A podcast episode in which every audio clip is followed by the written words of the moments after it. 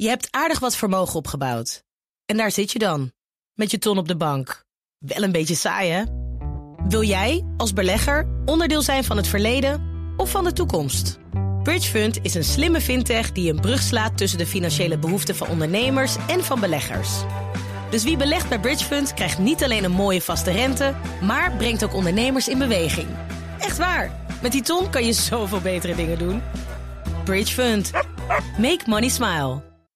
De BNR Techniek Tour wordt mede mogelijk gemaakt door Wijtechniek. Wijtechniek. Samenwerken aan jouw ontwikkeling.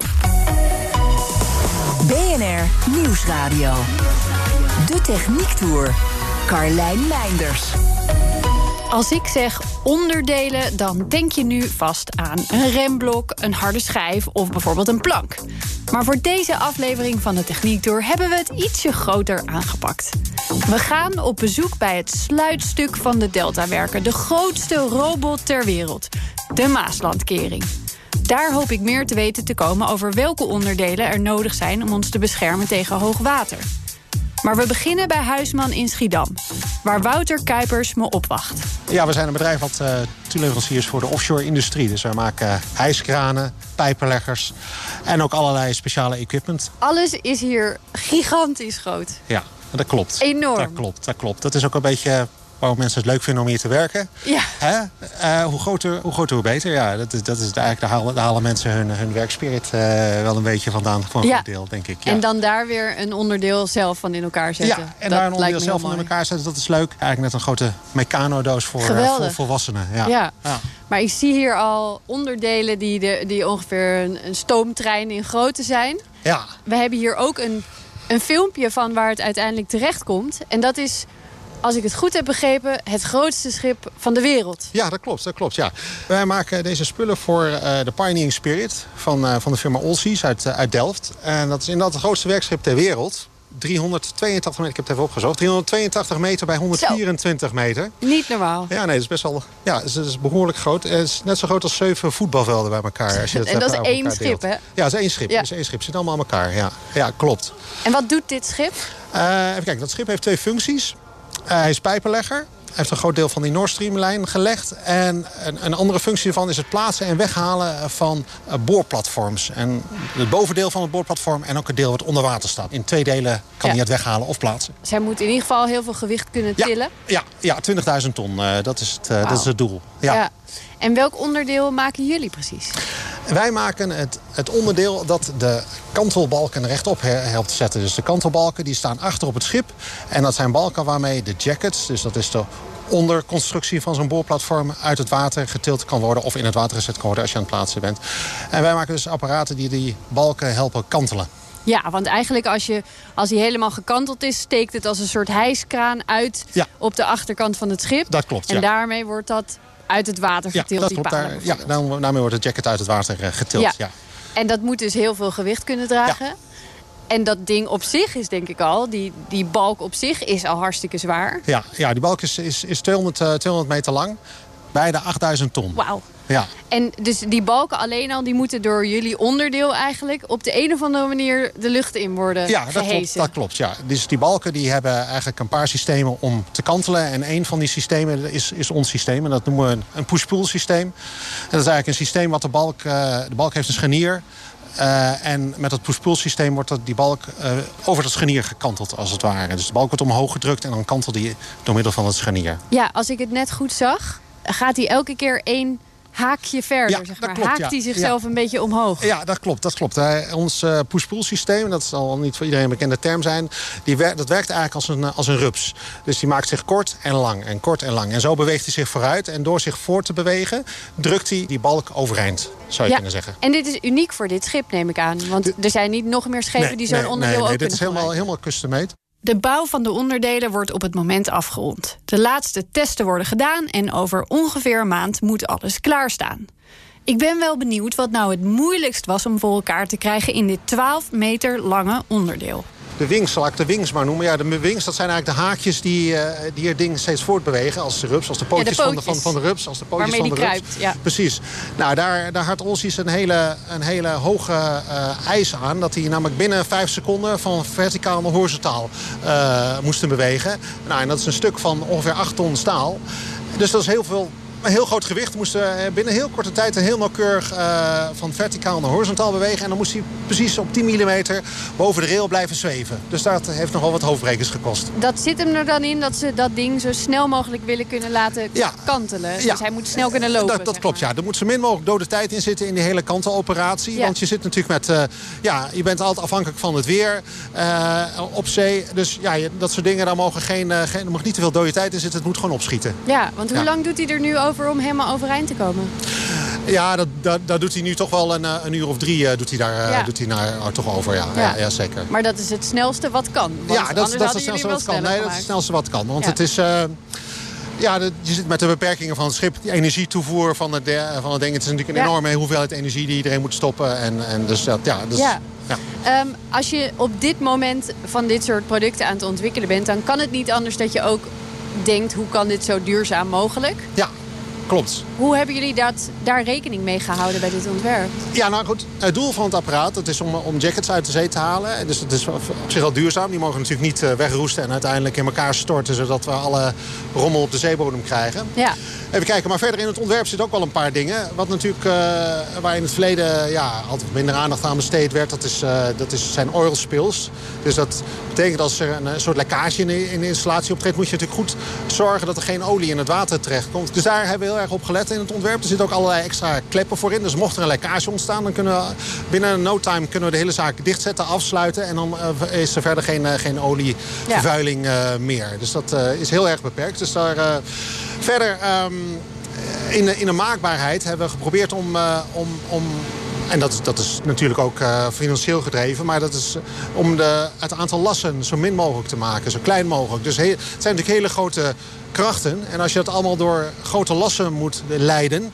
dan heb je ja, grote lassen voor nodig. En, en dat kost heel veel energie. Ja. Nou, dat hebben we geprobeerd om dat niet te doen. Dus, dus door, om de kracht echt door de staal en door contactoppervlakte uh, door te leiden... Naar de, ja, naar de rest van de constructie. Dus Betekent dat meer van e uit één stuk maken? Ja, ja meer uit, zoveel mogelijk uit één stuk maken. En uh, ja, nou, dan komt het eigenlijk wel meer. Ja, ja, ja, ja heel goed samengevat. Het was me al opgevallen dat er nog veel grotere dingen in deze hal staan. Het push-pull systeem is dan ook niet het enige dat bij Huisman in elkaar wordt gezet. Die markt die ligt nu een beetje stil, maar we hebben uh, een, het afgelopen decennium hebben we heel veel pijpenleggers gemaakt. En dat zijn ja. ook hele grote indrukwekkende machines op schepen. Dus als je zo'n schip met een pijpenlegger langs ziet varen, dan, dan, dan denk je van wow, dit Weet is echt enorm groot. Ja, dat is een heel bijzonder schip met allerlei tentakels en wielen. En, uh, en ja, daar ben ik wel heel, heel trots op. Dat, dat zijn ook heel ingewikkelde processen. En dat is allemaal om uh, pijpen op de zeebodem te leggen. Ja. Uh, ja. Dus dat, dat soort dingen. Nou goed, uh, heel recent hebben we ook de grootste hijskranen ter wereld opgeleverd. Voor Herema Leiden. Dus dat was ook, ja, was zeker een... een en wat is het grootste van de wereld? die doen allebei kunnen ze 10.000 ton hijsen. Dus 10.000 ton, dat, is dan, uh, dat, zeggen, dat zijn ongeveer, uh, die kunnen 7000 auto's in één keer op, wow. optillen. Ja. Wow. Dus dat, is, ja, dat kunnen ze dan allebei. Het zijn twee kranen op één schip. Dus, dus dat schip dat zou 14.000 auto's in één keer dat kunnen tillen. Normaal, ja, dat, is, ja. dat is in, echt enorm. Ook overigens voor Olsies hebben we recent een hele grote kraan. Dat is dan een 5000 tonner opgeleverd. Nou ja, goed, 5000, dat is iets van 3.500 uh, auto's. Kleintje. Nee, dat is ook heel groot. Wat gebeurt er nou als als straks al die uh, olieplatforms uit de zee zijn... we minder buizen op de zeebodem gaan leggen... wat voor projecten komen dan hier terecht? Ja, die kentering die zie je nu al, uh, al wel ontstaan. Wij, uh, wij proberen erg in de, in, de, in de richting van de wind te manoeuvreren. Dus, maar goed, er zijn ook vaak hijskranen. Dus de windmolens die worden steeds groter. En daarvoor zijn er steeds grotere hijskranen nodig. Wat je vroeger met een vroeger, vroeger tien jaar geleden met een, uh, nou ja, soort van alledaagse hijskraan kon doen. Dat gaat niet meer. Het zijn nu echt hele grote hijskranen, custom made. Ook uh, ja, met een hijskraan die duizend ton kan tillen... daar doe je eigenlijk tegenwoordig al niet heel veel meer mee in de windmolenindustrie. Ja. Dus ja, dus het is allemaal custom made en die, die richting gaan we erg op. Hijskranen is één. Maar om toekomstbestendig te zijn, kijken ze hier ook naar installaties die nodig zijn voor geothermie en, mooi woord, gravitricity. Een oplossing waarbij er door middel van het hijsen van een zwaar gewicht in een diepe mijnschacht energie wordt opgewekt en opgeslagen. Iemand staat ons al een tijdje van een afstandje geïnteresseerd in de gaten te houden. Het blijkt iemand van de opdrachtgever te zijn. Ik ben uh, Bram Post, de lead engineer voor het house systeem namens Olsies. Ah ja, het is jullie schip? Het is voor ons schip, ja. Dus uh, ik vertegenwoordig hier een beetje de klant. En uh, ja, het, inderdaad, samen werken we toe naar een super mooi geavanceerd systeem. Wat nog niet bestaat? Wat nog niet bestaat, inderdaad. En denk ik toch wel zich uitmunt door de redundantie die erin zit. Dus, dat moet je even uitleggen. Dus op het moment dat wij de balk omhoog duwen of dat hij naar binnen komt dan wil je er altijd uh, zeker van zijn dat hij ook omhoog gaat. En niet per ongeluk naar binnen komt vallen. Ja, dat en, zou eh, levensgevaarlijk zijn. Ja, dat en ik. dat heeft Huisman uh, volledig geïntegreerd in het ontwerp. Door het volledig redundant uit te voeren. Dus op het moment dat er een klep stuk gaat... dan is er een tweede klep staat paraat waarmee we door kunnen gaan. Alles heeft een backup. Ja, alles heeft zijn backup. En uh, ook uh, in uh, zogenaamde FMEK-analyses bekijk je helemaal van wat kan er misgaan? wat gebeurt er als dit kleine componentje in het geheel, dit radartje in, de, in, de, in het Zwitsers horloge, als dat faalt, ja, hoe, hoe kunnen we dan toch doorgaan? Als je nou denkt, dit schip wil ik wel eens van dichtbij zien... hij ligt momenteel in de Tweede Maasvlakte. Tot half april worden deze onderdelen geïnstalleerd. In de zomer van 2021 worden de balken van bijna 200 meter erop gezet. Nou noemde Kuipers al even dat hier ook pijpenleggers worden gemaakt. Binnen zag ik er al eentje op zijn kant liggen voor onderhoud. Deed me nog het meeste denken aan zo'n trappen funhouse op de kermis. Maar ik hoor net dat er ook eentje in volle glorie aangemeerd ligt. Op naar de werf dus. Zo! Oh, dit moeten mensen even gaan googlen hoor. Ja. ja. Niet normaal hoe hoog dit is. Dit is, dit is een pijpenlegger waar we nu naar, naar zitten te kijken. Het is op een groot, uh, groot schip, dus een offshore werkschip. En dat is overigens een van de redenen waarom het ook leuk is uh, om bij Huisman te werken. De, het is hier nooit hetzelfde. Er komen altijd uh, schepen voor de kade en dan zijn ze weer weg. En dan komt het volgende schip weer met, die een andere installatie. hun dus, onderdelen dus, ophalen. Ja, die komen hun onderdelen eigenlijk. ophalen. Ja, ja, ja, ja, ja, ja, precies. Dit is overigens een, een relay pijpenlegger dat spreekt altijd wel tot de verbeelding. Die pijpen die dan op de zeebodem liggen, die, uh, die worden eerst opgerold op een spoel. En, uh, en dan worden ze dus echt krom gebogen, terwijl ze, terwijl ze, op die spoel zitten. Het zijn hele grote pijpen, hè, dus, dus dat is typisch een uh, 400 mm diameter of 600 mm diameter. En die worden op een hele grote klos gewonden. En dan worden ze echt dus krom gebogen. Dus zitten ze krom gebogen op okay. die klos. Nou, en dan moeten ze op de zeebodem komen. En dan moeten ze natuurlijk weer recht zijn. Ja. Nou, deze machine die zorgt ervoor dat die, dat die pijp weer recht wordt. Dus die klosser staat achter op het schip en dan gaat die pijp komt daar vanaf, gaat over het grote wiel. Ja. En dan wordt hij dus uh, weer recht gebogen in, in, deze, in deze machine. Wow. Dus er zitten allemaal rupsbanden in die tegen die pijp aandrukken... en die hem als het ware in een soort tegenbuiging drukken... waardoor die uiteindelijk weer helemaal recht is. Dus ook materiaal hebben dat daartegen kan ja, om heen en weer ja, gebogen absoluut, worden. Absoluut, En, Ja. en, en, en ja, sterker nog, en we mogen hem ook niet te vaak heen en weer buigen... want dan, dan breekt de pijp natuurlijk. Hoe hoog is deze? Uh, deze is ook ongeveer 70, 70 meter. Dus ongeveer dezelfde als binnen. Een flatgebouw. Ja, het is een flatgebouw, ja. ja. Ja, klopt. Zeker. Ook als je er bovenop staat, dat is altijd vaak nog wel als, je de, als die gemaakt is. Ga je komt- er dan even bovenop ja, staan? dan ga je er natuurlijk, natuurlijk ja, dan gaan we even bovenop staan. En dat is altijd de eerste keer zo wel even van oeps, het is eh, toch best wel weer hoog eh, geworden. Ja. Kan het je niet groot en hoog genoeg zijn, dan zit je hier dus goed. En ze zoeken nog behoorlijk wat mensen, werd me bij vertrek verteld. Just so you know. Door naar het volgende onderdeel. De Techniek Tour. Ik verplaats naar Hoek van Holland. Pieter Jacobs, hoofd Keringen-team Rijkswaterstaat... kan me alles vertellen over wat we daar vinden. We zijn bij de Maaslandkering. We staan aan de, aan de voet van de Maaslandkering. Nou, we kunnen een aardig eind omhoog kijken, want hij is 22 meter hoog. We staan eigenlijk naast een, een hele grote witte muur. Ja, dat klopt. Als je dit voor het eerst ziet, Ja, en er hangt er nog heel veel aan vast. Hè? daar hangt Dat, eh, zeker heel veel aan vast. nou, deze witte muur, eh, die kunnen we de rivier op duwen. En eh, dan houdt hij een waterstand van 5 meter aan de buitenkant tegen als het heel hard gaat stormen. Dus dat is de, gelijk de primaire functie van deze kering. Het is een stormkering. Het is een stormvloedkering. Ja. Het is er een van de vele die we hebben. We hebben er zes, maar dit is wel een hele bijzondere. Met name vanwege de grootte en ook vanwege het ontwerp. Ja, en de techniek die erin zit. De kering bestaat uit twee delen. Eén aan de ene kant van de nieuwe waterweg en één aan de overkant. Elk deel bestaat uit een scharnier van 10 meter doorsnede dat vastzit op de kade. Daaraan zit een arm die nog het meest lijkt op een omgevallen Eiffeltoren. En aan het eind daarvan zit die enorme wand. Gaat de kering dicht, dan draaien beide armen de wanden het water op en sluiten ze als één muur.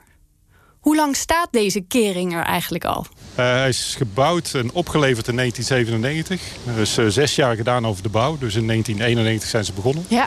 En sindsdien is die uh, operationeel. En um, dan kan ik me voorstellen, het, het stormt niet heel vaak in Nederland zo erg dat het nodig is. Maar je zou wel sowieso af en toe moeten kijken of alles nog werkt. Ja, klopt. Is er een soort vaste ritme daarin? Nou, uh, ja, zeker. Uh, we testen hem één keer per jaar integraal. Oké. Okay. Uh, en dat doen we altijd in september. maar wat je nu op de achtergrond hoort, dat is ook alweer een maandelijkse test van een aantal onderdelen. Ja, ik hoor vooral veel water. Ja, ja er staan een aantal pompen aan die het water uit deze holle wanden naar boven uh, toe sturen en, uh, en eruit sturen. Is dat ook wat er gebeurt als hij operationeel is? Bij sommige onderdelen van dat operationele proces... dan zetten we die pompen aan en niet, niet bij alles. Waarom is het nodig überhaupt om, om ja, dat die, water uit die wand dit, te pompen? Dit hele grote ding, die hele grote witte muur... die is hol van binnen. En die kunnen we vol laten lopen met water. Ja. En dat doen we ook op het moment dat hij helemaal op de rivier geduwd is. Dus hij gaat drijvend de rivier op. Dan uh, gaan de kleppen open en staan de pompen uit. Als de kleppen open gaan, dan loopt er water in en onder dat gewicht gaat hij dan zakken. Ja. En dat doen we heel gecontroleerd. Daar, uh, daar, daar doen we anderhalf uur over. Oké. Okay. Of daar doet het systeem anderhalf uur over, want het is allemaal computergestuurd. Eigenlijk is het een grote robot. De grootste robot ter wereld. Ja, ja, ja. En dan zakt hij netjes naar de bodem en daarmee sluit hij de nieuwe waterweg af. En ja. zijn 2 miljoen uh, inwoners beschermd tegen overstroming. Ja, want je zei al, dat gaat heel nauwkeurig. Ja. Uh, dat betekent dus dat je ook precies die, die hoeveel water er per minuut naar binnen stroomt... dat, dat wordt allemaal gecontroleerd ja. dus. Ja, er zit een heel uh, groot meet- en regelsysteem achter. Die kerende wand bestaat uit 13 verschillende vakken, compartimenten. Ja. En we kunnen het waterniveau in elk compartiment kunnen we heel precies regelen. En dat wordt ook gemonitord. En nou ja, je kunt je voorstellen dat tijdens een storm er verschillende krachten met golven op die kerende wand beuken. En ook dat wordt allemaal meegenomen om hem heel netjes naar beneden te laten zakken. Ja, daar moet je allemaal eigenlijk voor corrigeren. En, dat, ja, en doe je dat vooral met hoe je het water naar binnen laat stromen? Of zijn er nog veel meer mechanismen die dat onder controle houden... als het echt zo wild eraan toe gaat? Nee, het is vooral het ballastsysteem, zoals wij dat Ja. noemen. Uh, wat dus heel precies de wa het waterniveau in die uh, 13 compartimenten regelt.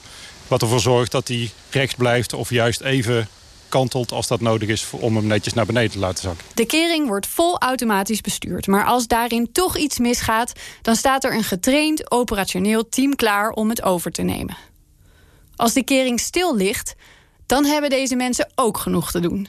Onderhoud, onderhoud, onderhoud. Het is als een, uh, een Boeing 747, waar er maar eentje van gemaakt is. Hè? Dus niet Ja. uh, hebt een hele serie. Die eigenlijk nooit hoeft te vliegen. Maar uh, 24 uur van tevoren kun je een oproep krijgen... Ja. uh, waarbij dat prototype in één keer de lucht in moet. Nou, dat, dat beeld geldt hier heel erg. Die mensen zijn dus getraind om dat werk te doen. En ondertussen blijven we alleen maar bezig met het onderhoud. Ja, Uh, dus je loopt dat- gewoon constant alles na eigenlijk. Ja. Ja, en uh, onderhouden, vervangen dingen daar waar het nodig is. Ja. Hij is echt spierwit, glanzend wit. Hij ziet er eh, echt super goed uit. Wordt dat, is daar ook, weet je, dat hoeft niet per se natuurlijk. Maar er Eh. wordt wel opgelet dat hij er gewoon strak bij ligt. Ja, dus. nou, en, en het is ook nog nodig ook. Natuurlijk, we zitten hier vlak bij zee. eh, dus er, eh, en het ding ligt bijna continu in het water. In ieder geval een deel daarvan. Het andere deel steekt er natuurlijk bovenuit. Maar wordt ook nat, eh, zeker als het regent, met storm, noem maar op. Dus de constructieve veiligheid van het ding hangt sterk af... met de kwaliteit van de verf die erop zit. Laat ik het zo maar even die zeggen. is gewoon heel belangrijk. En die moet, die moet gewoon in topconditie zijn. Ja, En eh, waarom is die wit? We hadden hem ook zwart kunnen maken. Maar het, het apparaat is zo lang dat als die een andere kleur zou hebben dan wit... dat die door de warmte, warmteopname, nog verder uitzet. en dat wil je natuurlijk voorkomen. De kering staat er dus altijd in topconditie bij. Waarbij het onderhoud vooral in de zomer wordt gedaan... want dan is de kans op een storm het kleinst... en is het veiliger als hij even stil ligt. Elk jaar op 1 oktober moeten we er weer helemaal klaar voor zijn. Nog altijd zijn ze hier heel blij met het ontwerp. Maar mocht er ooit een 2.0 versie komen, dan zal er vooral in verband met de stijgende zeespiegel naar de hoogte gekeken worden. Nou noemde Jacobs al even dat het anderhalf uur duurt voordat de kering op zijn plek is gezakt. Sneller gaat niet als je deze constructie heel wil houden. Maar dat is ook niet nodig. We hebben goede voorspelmodellen waarbij we aanzien komen wat de waterstand wordt over 24 tot 48 uur. Ja. En daar maken we gebruik van, van die voorspeltermijn. Om inderdaad hier uh, al uh, ter plaatse te zijn en uh, de kering op tijd te sluiten voor het hoge water. Dus, ja. dus je houdt gewoon rekening met die anderhalf precies. uur. Ja. Overigens, dat hele sluitproces dat duurt wat langer dan anderhalf uur. Dat ja, anderhalf uur is, anderhalf dat uur, is alleen maar het zakken. En het naar buiten duwen, dat is 20 tot 30 minuten. Oh, dat vind ik dan dus nog wel meevallen. Ja, ja, en dat doen we dan ook nog ruim voor het hoge water. Ja. We, we waarschuwen de scheepvaart ook weer ruim voor dat uh, sluitmoment. Ja. Zodat er uh, nou ja, ook iedereen een beetje uit de buurt is... Uh, als dat we hier dit gevaarte de, de rivier opsturen. Ja. In de software is vastgelegd wanneer de kering dicht moet. Dat is bij een verwachte waterstand van minstens 3 meter bij Rotterdam... of 2,9 meter bij Dordrecht. Nou is de kering twee keer buiten de testen om voor het echt gesloten geweest. Toen was er ook echt sprake van een storm. In 2007 en in 2018, toen voor het eerst alle stormvloedkeringen van Rijkswaterstaat tegelijk gesloten werden. We lopen van de wand langs de Eiffeltorenconstructie, die ook echt zo lang is als de echte, naar het andere uiteinde. Ik noem maar even de piek van uh, de Eiffeltoren. Ja. Al ziet er die bij ons wat anders uit. Ja, want de Uh, piek die zit vast. De piek zit vast, ja. En uh, de piek is geen piek, maar een hele grote ronde bol. Ja. Uh, van 10 meter doorsnee. Dat is het bolscharnier. En het bolscharnier is hetzelfde als uh, je uh, schoudergewricht. Juist. Uh, waarbij je arm alle kanten op kan bewegen vanuit dat gewricht. En nou, als je wel eens push-ups doet... ja. ik weet niet of je dat wel eens doet. Ja hoor, af Dan toe. komen alle krachten van je gewicht, van, van je lijf... komen in je schoudergewricht bij elkaar. Ja. En die moet dat op kunnen vangen. Ja. Nou, hier is het precies hetzelfde. Het, de druk van het water tegen die hele grote witte muur aan waar we net bij stonden... Die worden via deze grote vakwerkarmen op dit bolscharnier overgebracht. Ja. En hier tegen de fundering van de kering aangedrukt. En dat systeem is ook uniek in de wereld. Toen we dit uh, moesten laten bouwen, toen was er maar één staalbouwer in de wereld... die uh, het staal kon leveren met de precisie die wij nodig hadden. Wauw, ja. En uh, de Skoda-fabrieken in Tsjechië. En um, dit is ook het onderdeel waar een, uh, toch wel een grote aanpassing is geweest. Want je kunt je voorstellen dat als je schoudergewricht moet bewegen... nou, in je schoudergewricht zit kraakbeen en er zit vast iets tussen... wat ervoor zorgt dat dat allemaal uh, netjes blijft, uh, soepel blijft verlopen... Ja. en soepel over elkaar kan glijden. We hadden hier oorspronkelijk op de buitenkant van die bol een glijlak... maar na elke sluiting, elke testsluiting die we hadden per jaar raakte die glijlak beschadigd. Oké, okay, die kon gewoon niet zoveel hebben. Dus. Die kon dus uiteindelijk toch niet zo heel veel hebben. Nee. Dus er is een ander systeem, op, met name op uh, het schoudergewricht. Dus, dus niet de bol, maar de kom waar die tegenaan drukt. En daar zitten nu uh, plastic schijven in. Oké. Okay. Uh, die we wat makkelijker kunnen vervangen. En die ook wat robuuster zijn. Met enige regelmaat worden ze hier gevraagd om in het buitenland mee te denken over waterveiligheid. Maar ook in Nederland denken ze als onderdeel van een groot consortium constant over het onderwerp mee. En dat allemaal om onze voeten ook in de toekomst droog te houden. Mocht je nu denken, die kering wil ik ook wel eens zien, dat kan gewoon. Er is namelijk een bezoekerscentrum. En daarmee zijn we aan het einde gekomen van deze uitzending. Volgende week leer ik alles over diepzee mijnbouw. Tot die tijd vind je alle afleveringen van de Techniek Tour online en in de app. De BNR Techniek Tour wordt mede mogelijk gemaakt door Techniek Nederland. De makers van morgen. Je hebt aardig wat vermogen opgebouwd. En daar zit je dan, met je ton op de bank. Wel een beetje saai, hè? Wil jij, als belegger, onderdeel zijn van het verleden of van de toekomst? Bridgefund is een slimme fintech die een brug slaat tussen de financiële behoeften van ondernemers en van beleggers. Dus wie belegt bij Bridgefund krijgt niet alleen een mooie vaste rente, maar brengt ook ondernemers in beweging. Echt waar. Met die ton kan je zoveel betere dingen doen. Bridgefund. Make money smile.